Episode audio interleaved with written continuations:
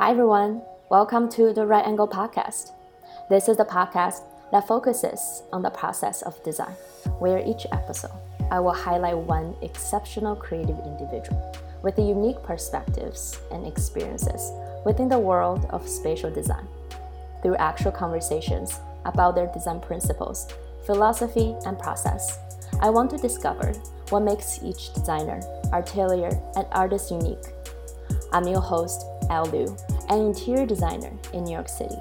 In the world that celebrates influencers, The Right Angle will be a podcast that celebrates real designers who makes the industry what it is, and for listeners to get a glimpse into the true creative mind.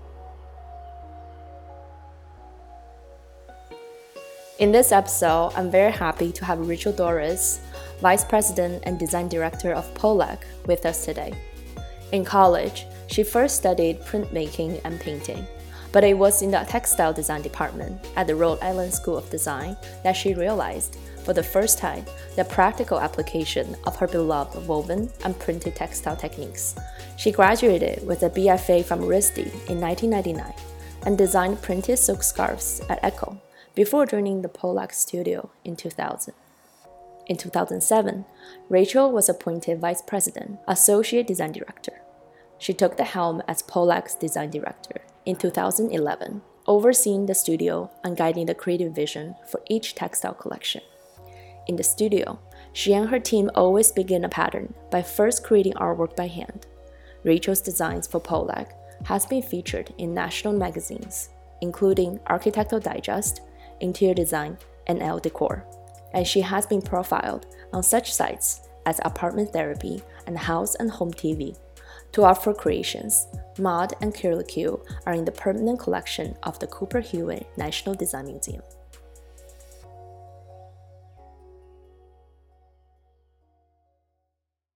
Hi, Rachel. Welcome to the Right Angle Podcast.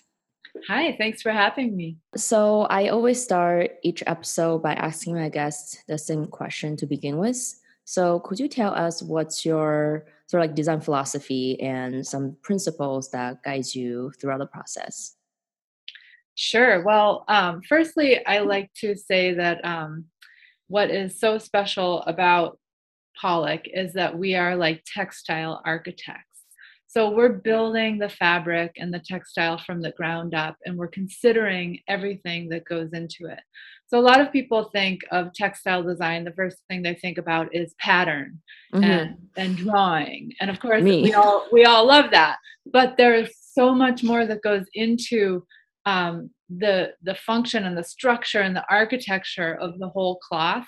So our design philosophy is really um, looking at every single aspect of what goes into the fabric. So that would be um, firstly starting with the fiber and then how the yarns are spun, how to color the fabric, whether you're dyeing the yarns or um, you're dyeing the whole fabric. Uh, certainly, pattern and how we develop the pattern, and the structure, the construction of the material, and of course, the end use. So, all of that is considered. It's not just like, oh, wow, I love this pretty flower, or I like this repeating shape. Um, so, really, uh, we are weavers, trained weavers from the beginning. And that's um, really we we embed that into every single one of our fabric developments. So it sounds like you have a very holistic approach to this entire creating a fabric the whole process. Yes certainly. How did you sort of like form that view? Um, well certainly it started with my textile education. Well i can go back even further. Uh, my grandmother was a weaver and I started, had an interest in fabric from a very young age. So, starting mostly with sewing and making my own clothes, and then getting into dyeing and reconstructing things, and batik, and knitting and crochet, weaving, all of these kind of hand textile crafts, really. And because I sewed so much as a kid and in high school, um, I understood cloth but I didn't know where cloth came from. I want to make some pants. Let's go to the fabric store. But you don't think about the fabric previous to the fabric store. And certainly shopping for fabric, um, at a fabric store is very different from the the textiles that we're talking about for interiors that are to the trade only. But um, I really understood fabric from a young age. And then I went to uh, study at the Rhode Island School of Design as a textile major. And there I learned so much more. So that's where I learned about the fibers and the yarns and the dyeing and the weave construction. And um, I started working at Pollack in the year 2000, so a little over 20 years ago now. And my previous boss, Mark Pollack, who founded the company, he was like a master weaver and understood uh, really everything about fabric. And so I really learned from him, and he was a mentor. And that's um, how I formed that view, uh, just through training and through the experience of learning from him on the job. Got it. So, how do you think this idea of you know you guys being uh, textile architects have an impact on the fabric you produced? Um, well, we we produce a lot of fabrics. We produce two collections every year, so a fall and spring collection, just like fashion. And within each of those collections, there's probably 25 to 30 different designs in multiple colorways. So we try to embed every single fabric we develop with the same kind of thoughtfulness and problem solving and kind of design architecture. So even if it's a very well priced or say inexpensive fabric for hospitality or it's a $300 fabric for residential we still embed every fabric with the same attention to detail and um, desire to make it as best it can be and to figure out um, how to best use all of the tools that go into making a cloth. So again, it's not just about the, the pattern, about uh, structure, yarn, color, texture. Um, so we really make it a priority for every single fabric to kind of uh, love it from the ground up. Right. And earlier you just said like from school you go to Pollack, you mainly work at you know textile design for the interior design environment. Is the way you see textile always the same? Oh it's totally different um, because it has a totally different end use. So um, just going back a little bit in history when i was at risd i did prints for fashion. And that's what i wanted to do. And i made um, i made my own fabric and i made some garments. And then i um, came to New York just looking to have a textiles job. And I started working in a sweater company, uh, making theme sweaters um, that were very hideous, but at least it was a job just to get me to New York. And then um, I worked at Echo Scarves doing prints for fashion. So I got a little taste of what textiles were in fashion. Um, and it was very interesting. I learned a lot. But then I had the opportunity to work at Pollack. But at that point, I had sort of a preconceived idea of textiles for interiors that they were boring and plain or beige sofa and not as interesting and, and as exciting as fashion.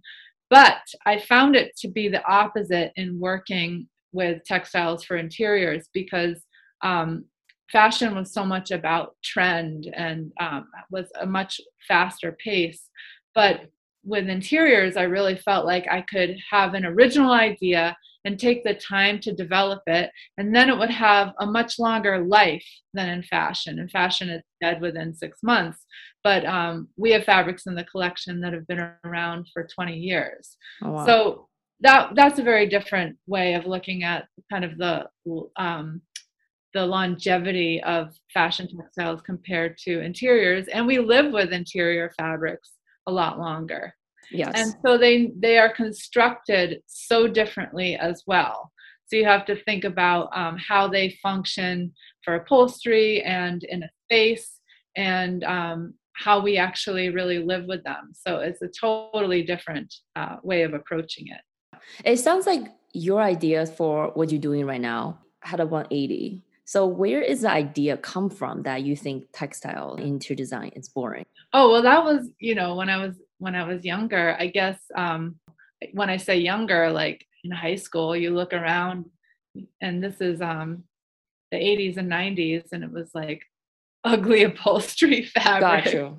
you know, like Victorian. beige sofas. Yeah, and I also didn't have. Um, I wasn't exposed to good interiors. I was exposed to eclectic, cool spaces that were, you know, my mom's house or her friends and places we would visit. But uh, really, that was pre-internet. So sure, if we had uh, a home magazine lying around, but we really didn't. So I I wasn't very educated in great interior design, but now I'm completely obsessed with great interior design. You know, I just devour magazines and images, and I'm so aware of how spaces feel um, when you're in them. And so, creating textiles for people to live with is exciting because not only am I creating something that I love and I think is cool, it has a life outside of me once it is in someone's space, someone's living with it, or if it's in a commercial space, that's affecting other people and it has a completely different life beyond me. And that's a that's a total thrill to see to kind of see the Pollack fabrics out in the wild and yeah. how people have used them. Um, that's that's really what we're here to do is to give these fabric a life outside of our original ideas. And speaking of, you know, fabric, so how do you see textiles play a role in the interior design industry? Um, well, every everybody, whether they know it or not, has grown up with textiles, and textiles are a huge part of their lives. Um, people that are not in our industry, when I tell them what I do, first of all, they think I'm a fashion designer. No matter what I what I've told them, oh, I do textiles, or they don't know what textiles are because they're just there. They're everywhere in in spaces that we um, are comfortable and we've grown up in. And also, textiles are in every single culture, so they're very important. Um, they they help to bring a softness, a surface, a texture, a livability to a space. Um, certainly, color. And they can also uh, be a starting point for the rest of the space as inspiration for color or pattern. Um, so I could see taking a beautiful fabric, something that's signature, a pattern, multicolored, and then that's the inspiration for all the other choices within within a room. Um, but most importantly, people are looking right now for uh, a sense of kind of comfort and um, softness. Really, hand is a huge is hugely important right now. Yeah, especially for residential, right? Yeah, yeah. But you know what? It's changed a lot for contract. Um, I mentioned I've been in the industry for a while, and uh, Pollack, when the company was started, was um, started as all contract textiles. And then in the mid 90s, we had our first residential collection. And now the collection's about 50 50 contract and residential. So back when I started, contract fabrics were flat, patterned, wool upholstery, um, oftentimes very multicolored, and expensive because they were using um, beautiful wools, you know, often from the UK, and they had to be constructed really well uh, so that they co- could hold up for all the durability of a commercial space. Now, commercial fabrics um, must be a lot less expensive, and they're mostly made of synthetic fibers. And we do we have we have most of our success with fabrics that are kind of commercial residential or what people say resimercial. So even for commercial, it has this residential hand, but it has to have the durability to hold up to commercial. Gotcha. Uh, so that so it's changed a lot since I've been in the industry. Yeah, especially when we design hotel, I think there also the sense of you want the hotel to more feel like home. So yeah. I definitely see where you're coming from. Earlier, you kind of mentioned about fashion. A lot of it, it's about trend. So do you also follow that in the interior design, textile design as well? Um, not consciously. I'm not consciously following trends, but I think we're all following or creating trends unconsciously. So I really believe in a collective unconsciousness on the planet. And you can kind of see that happening where you're inspired by something or you're attracted to something maybe perhaps it's a color combination. And then you see that color combination elsewhere or you see it coming out of um, new zealand like across the planet. I don't think that um, there's really a rule book for trend. I think it just organically happens as we move into the future and as our culture changes. But i don't do trend forecasting or color forecasting. I mostly go with um, my gut and talking with my team. So I have a really talented team. And I think without knowing it, we're feeding off one another. I might see something that someone else is doing and we talk about it, then I do something. So it just um, kind of magically happens. There's no formula to it.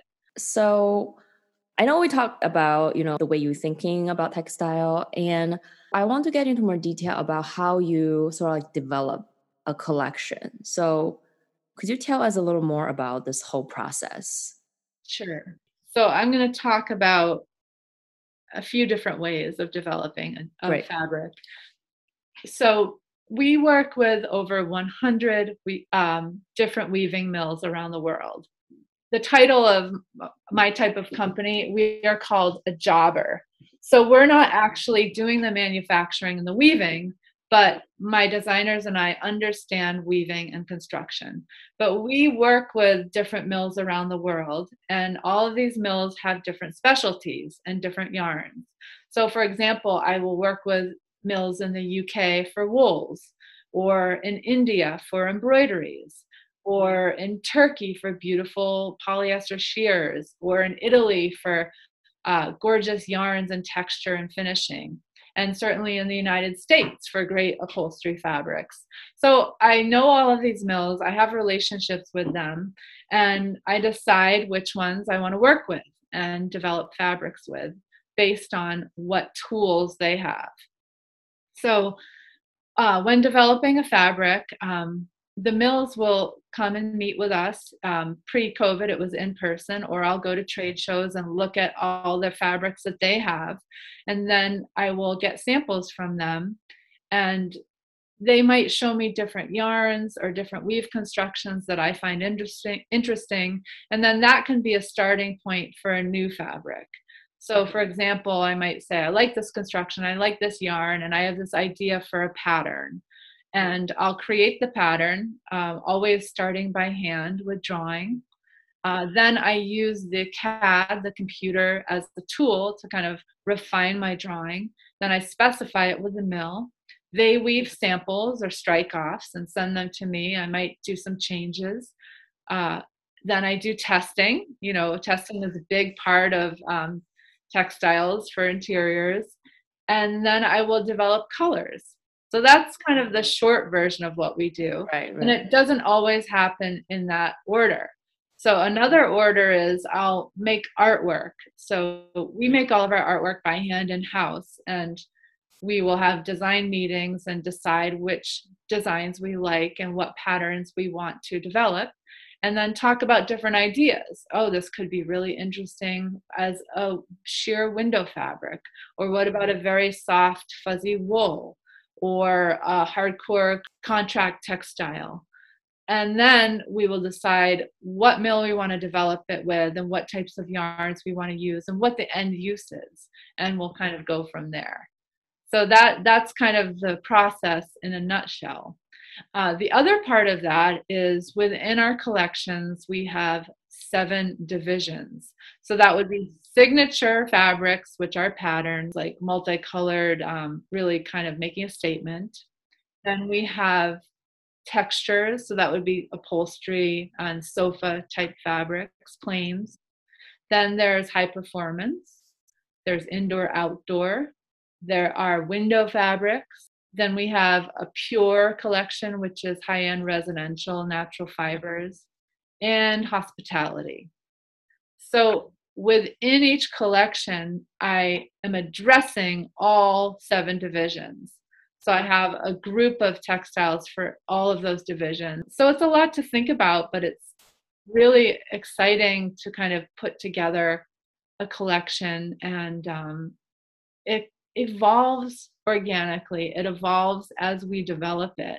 So I don't go from the beginning and say, okay, for fall 2022, I want this, this, this, this, and this is what it's going to look like. It doesn't happen that way. It's just kind of this moving thing, and then I put it together, and and um, I think it looks pretty great when we make all of our edits and put it together. I mean, I love your fabric, so Oh, like thank I will have to agree with you. Um, so talking about contract fabric and residential, do you have different approach to them? Yeah, it's it's a very big difference. Some fabrics, there are some fabrics that kind of go uh, straddle both sides, but on the super high end residential side, it's very much about natural fibers. So like gorgeous luxury alpaca or um, beautiful wools from Italy, and certainly hand, hand meaning like the softness and the touch, or linens. Um, and price is a big part of that. When I start the development of any fabric, I'm calculating the net price and deciding does this fabric um, does it have the does it look like it has the value of this price? You know and if it doesn't um, it, it I'm, I'm telling you it will not sell. So it has to really look the price so we're considering that and color is a huge part of it. If i'm developing um, a beautiful say brushed jacquard wool fabric from italy for residential um, it's going to be mostly neutral. It's going to be natural colors. If it's wool kind of like natural sheep like colors so that would be white and gray and cream and kind of a golden color or black and mixing those types of colors together for a high end residential. Or if i have you know a beautiful alpaca that's over $200 a yard i'm not going to do it in hot pink. Even though my, even though you and i might think it looks great and it, uh, it looks fabulous it would be a very small group of designers Right. who would ha- who would be able to afford a $200 a yard alpaca that's hot pink. Now on the contract side of things durability is key. You know people um, we have to consider um, certainly abrasion and pilling and seam slippage and all of these different things that go into making a commercially viable textile. So we're considering how how um, how the yarns are spun the yarns have to be spun much more tightly so when i'm saying spinning that's actually making the yarn so twisting the yarn so the tighter the twist the stronger the yarn and the stronger that it will hold up to uh, commercial use Gotcha. so we're using different materials. Uh, we're using more synthetic fibers. We're using a lot of blends. So maybe like a polyester viscose acrylic blend to create a novelty yarn. And we're working with all of those tools to the best of our ability to make something that's commercially viable, that is the right price, and that looks great. You know, so it's got to have all of these pieces together. You could have um, a very durable fabric with a great yarn and a great hand, but if that yarn comes in horrible colors, no one is going to want it. So you have you have to put all of those pieces together. And a lot of times the yarns that we're using, the mills already have the palette of the yarn uh, worked out, and I can only choose what they have. So I'm not able to um, dye all of my own yarns, depending on the mill. Some mills I can do all custom development. So every fabric is its own little problem solving novel and that's what that's really what i love about design it's never the same every single fabric we develop is different It's interesting you say that because like fabric have existing for a very long time. Yeah. And is it hard for you to create something new every year? that's a really good question certainly i don't want to be formulaic and repeating myself and looking at you know we do look at sales of course and we look at what fabrics are successful and i'm not necessarily trying to make another version of what has been successful but i am using that information to guide me in pushing myself to do something new sometimes challenging, but it's a great challenge because you want to create something new and you don't know if it's going to be a success. You don't want to copy other people, you don't want to copy yourself. You want to take a risk, but I always try to base it on do I love it? Is it making my heart beat? Is it giving me some energy? Is it something new? And you never know if it's going to be successful or not, but that's pushing forward. And sometimes those fabrics are lost leaders, but they really state to the world who we are. And I think that's that's a really important thing to do. But there's never a lack of ideas. I feel like we're when you make something, that is giving you new ideas for the next thing. It sort of informs the next fabric. And you can even take a piece of one design and create something very different and new. It could just be like the seed of something in a pattern, whether it's like a motif or the way that the yarn yarn is spun or a weave construction that will uh, kind of birth another fabric. So as long as you're in the the process, the the ideas are kind of churning out. I do have to say, since I haven't been able to meet with my mills in person since COVID started, when I'm not having all of this material like at my fingertips and meeting with my weavers face to face, it's a little difficult. So I'm feeling a little lull at the moment, but I need to kind of um, get it, you know, get a spark going.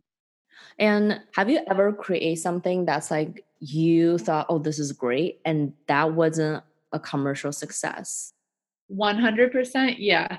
I think some of our best fabrics um, have not been a commercial success, but that doesn't mean that, um, that we would consider them a failure. There's something some fabrics just want to be out there and want to be made and it's a beautiful thing to put it out to the world and it may have a smaller group of appreciators but it is just so special and i feel very grateful to work for a company that is so um, design forward and so supportive of thinking ahead and um, and design in general well that's very interesting and so I want to know like what's the process like, you know, a solid versus texture or a pattern. I'm sure they're not very similar, right? In the process when you're creating right. it. So a plain or a texture is all about the material percent. So it's about how the yarn is spun, what the hand is, and what the fiber is. And it has to be interesting. Even though it's a plain, there's got to be something special about it. So we look at that, you know, how is the color, how is the color getting into the yarn? How is it dyed? Is it multicolored? And the way that it's con- constructed is that yarn rising up on the face. What's happening with it? And what is making it interesting? Because I mean, there's so many plain fabrics out on the market. So how does this plain fabric set itself apart? So we're considering that in all of our plain textures. Now a pattern, it's different because first of all, you're you're dealing with the repeat and the drawing and the mark making. So what what are you going to do here? Is it going to be representational? Is it going to be abstract? Is it going to be uh, geometric? So looking at the pattern, that that's what's going to hit people's eyes first. And then from there we try to choose the yarns and the constructions that really work for that design and that pattern. We don't often do totally flat fabrics that are just that look like a um, like a print. We try to add surface and texture with the chosen yarns. And for both of those, for the plain and the pattern, we're thinking about end use, whether it's residential or commercial. And what the price is going to be and what the color is. So again, looking at the whole a holistic approach to both ways of developing it. Oh, that's so interesting. Yeah. So, do you guys also do digital printed pattern or fabric? We we have um, very few. I think we only have two at the moment. We yeah, but it's something that we're exploring a little bit more. But we really um, we really have our soul in the weaving. But I I am looking into a little bit more printing here and there. We have some block printed textiles, so hand block printed in India that also have embroidery in the same cloth. Um, but we have a couple window fabrics that are digitally printed that are really beautiful. Um, they are doing something that we couldn't achieve in weaving. So when I think about prints and using um, digital printing or even screen printing, I'm trying to think about what a print can do that weaving cannot do. So, what prints can do is they can be much more multicolored and they can have a watery look to them, a watery surface, a painterly surface, which is sometimes hard to achieve in weaving. So I don't want to print something that looks like it's woven. Got it. I think that makes total sense. Yeah, I'm trying to use the print to bring something new. What's the machinery that's doing this? And how can I use this machinery um, to the best of its ability? So it's not just starting with, again, oh, I like that pretty flower. Let's print it. You know, it's it's it's the whole process. It's the machinery, it's the number of colors, the end use, and the ground cloth is really important as well in a print. So you want the ground cloth to have, whether if it's a window fabric, you want to consider the drape. Is it more opaque? Is it more sheer? If it's uh, an upholstery, again, what's the hand? How is it going to be used? Do you print on velvet? Do you print on a flat linen? And light fastness. You have to do light fastness tests because you don't want that print to fade. So if it's a window fabric, it has it has to have a longer light fastness than say an upholstery fabric. Definitely. So I know we talk a lot about, you know, this whole process about making fabric. And I really want to know how did you end up in the textile industry? So for me, the thing that I was always doing in my free time had to do with textiles. So it was sewing, it was drawing and thinking about ideas for fashion and clothes and making hats and doing things when I was young. And then when I really um, thought about it, I decided to go into textiles because that's what I liked to do but I did not know that you could have a job in it. I went to school to study textiles without thinking about a job. And at this point, still I I really never used the internet at this point. I had seen it a couple times, but I didn't have the compu- a, a computer. So this was in like 1995 um, or 6 or something. Um, I was at UMass Amherst and I was an art major but then I decided to transfer to study textiles because that's what I love to do. But I, I didn't know what that meant, having a textile degree. And then when we were our junior year at RISD, we did a field trip to New York City and we visited different companies in textiles. So one was a print for fashion, one was um, wovens for interiors, one was making artwork to sell to different companies. So we visited all of these different designers, and it was the first time that I realized you could have a job in it, and and New York was the place to be. Right. So I actually I grew up in Massachusetts, um, very much a nature lover. Uh, I I loved New York and had visited several times, but I never thought I could live there because, you know, ooh, scary, big, New York City, cost so much money. How could I get there? But once we went on this field trip, I was like, oh, oh my gosh, a seed was planted. And I thought, I have to try. I have to at least try it. I would like to see if I can have a career in textiles. And that's when I started to, um, after graduation, to get any job that I could just to get me to the city, but having a job in textiles. Um, and from there, like I said, I had the opportunity to work at Pollack, and it was like everything was over at that point. I was totally hooked, loved interiors, and I was so inspired. by um, by what we could do.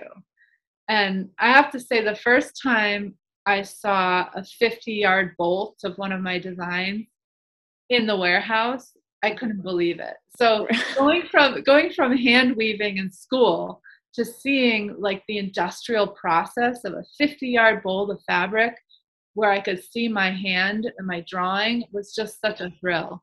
I still I adore the hand process, but I've never hand woven since, partly because I haven't had the time, but um, I'm just kind of hooked on the whole uh, process of the industrial side of weaving.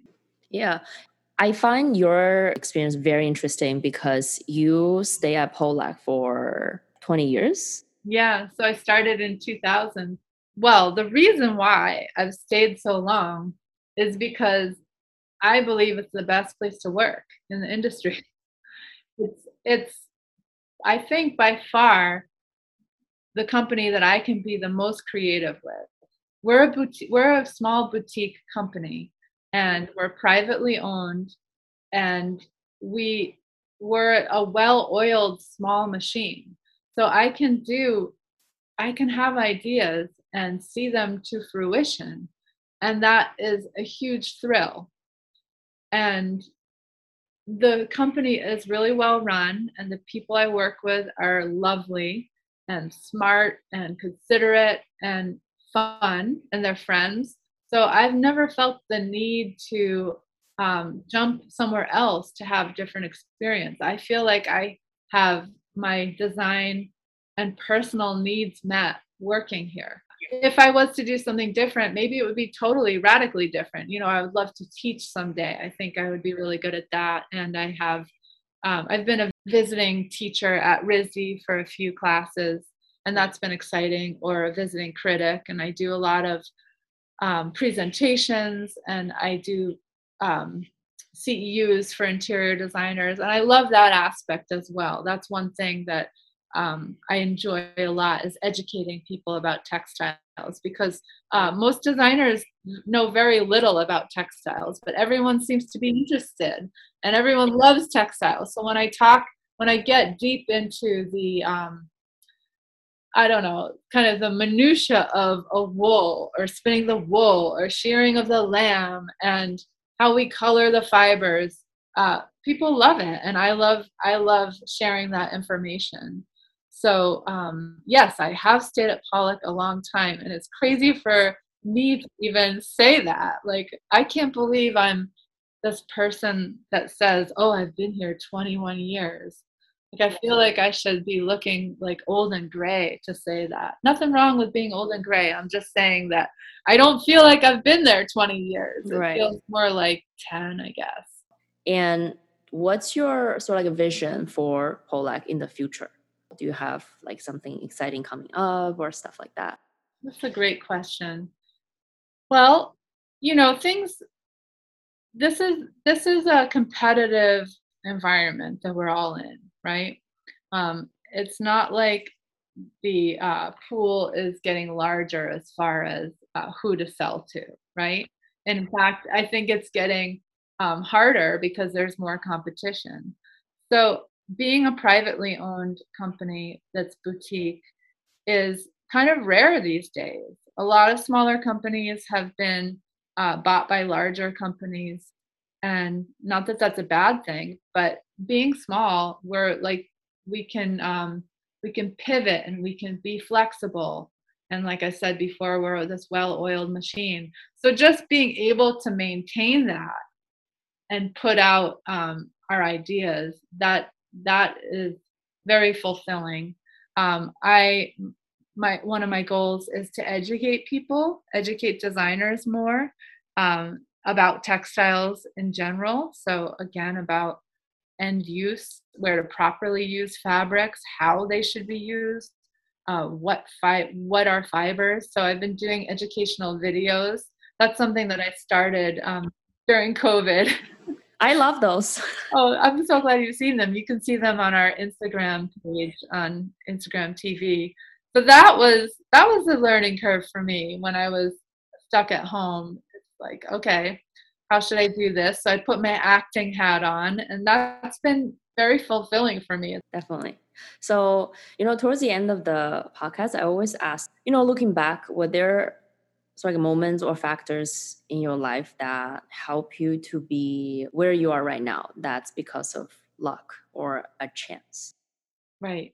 Um, well, certainly when I changed schools, when I went from UMass to Rhode, Island School of Design to study textiles, that was a real gift that I was able to go to that school and an opportunity to uh, push myself and to really expand myself. So that was probably one of the best decisions I made because not only did it open me up to the possibilities of having a career and going to New York, and also uh, my previous boss, Mark Pollack, he went to RISD. So there was a connection there. So when he was looking for a designer, uh, someone gave him my name, and I had the opportunity to interview with him. So that really was the foundation for how I got to where I am. Um, the other thing, the other factor is having patience. It takes so long to really be good at what you do and to learn from people who know so much and it just takes time. Definitely definitely. Well in the end of the podcast i always ask my guests for like five short questions. So the first one is what's your favorite book? Okay uh, one book that made a big impact on my life is called clear your clutter with feng shui. So this book is a great book because it explains it doesn't just tell you like how to like declutter spaces. It talks about the reasons why people have cluttered spaces or why they hold on to things. And mm. i thought it was really fascinating. It kind of like really goes into depth and talks about different people's experiences. And that helped me see what i surrounded myself with differently there is a lot of like specific feng shui stuff in there, but um, I didn't necessarily follow the feng shui arrangement. It was more about learning about um, clutter. That's very cool. And so, who is your favorite artist? Well, I actually don't think I can answer that question. I have most of my friends are artists. In my apartment, I have artwork by a lot of different friends. Um, my boyfriend's an artist. And I just love going to museums. I love going to galleries. And uh, I really feel inspired in the moment. Not certainly not by everything, but um, you know, the Calder exhibit that was at the Whitney a few years ago was amazing. Um, yeah, we're in New York. I see things all the time, but um, I I really love my friends' artwork that I that I went to school with, like painting and sculpture. And my brothers are both artists, designer people. So I have their work in my apartment as well. Yeah, that's awesome. And do you have a favorite hotel? Uh, well, I tend to um, like boutique hotels. And let's see, I love the Dean Hotel in Providence, a small little hotel by the Ash Hotels group.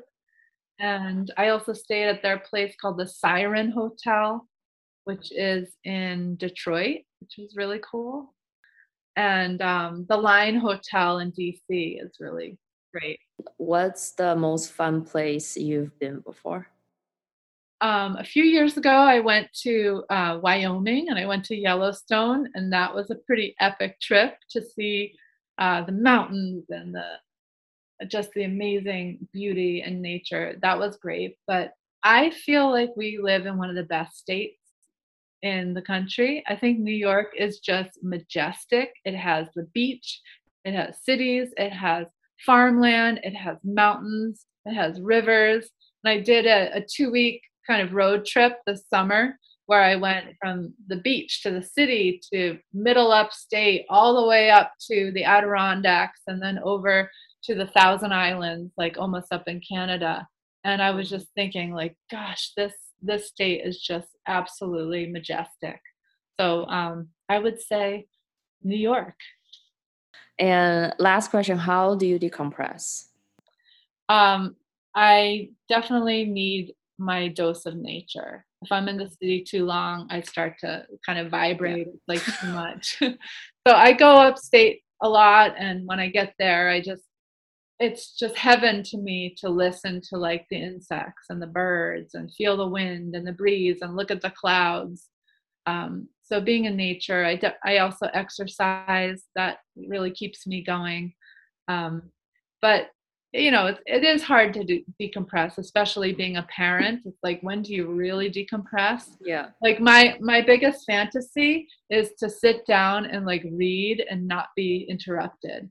And I, I can't even tell you the last time that happens, but that's like my ultimate fantasy. Like, give me a cup of tea and a book and don't talk to me. And I'll listen to the birds and read. But yeah, that's how I decompress. Yeah, I love that.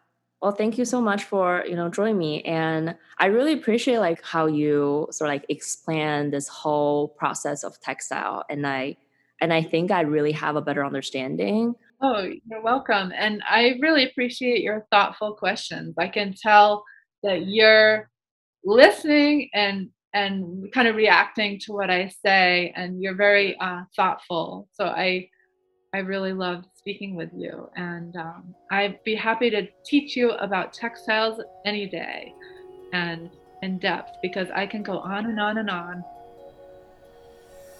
Thanks for listening to the Right Angle Podcast.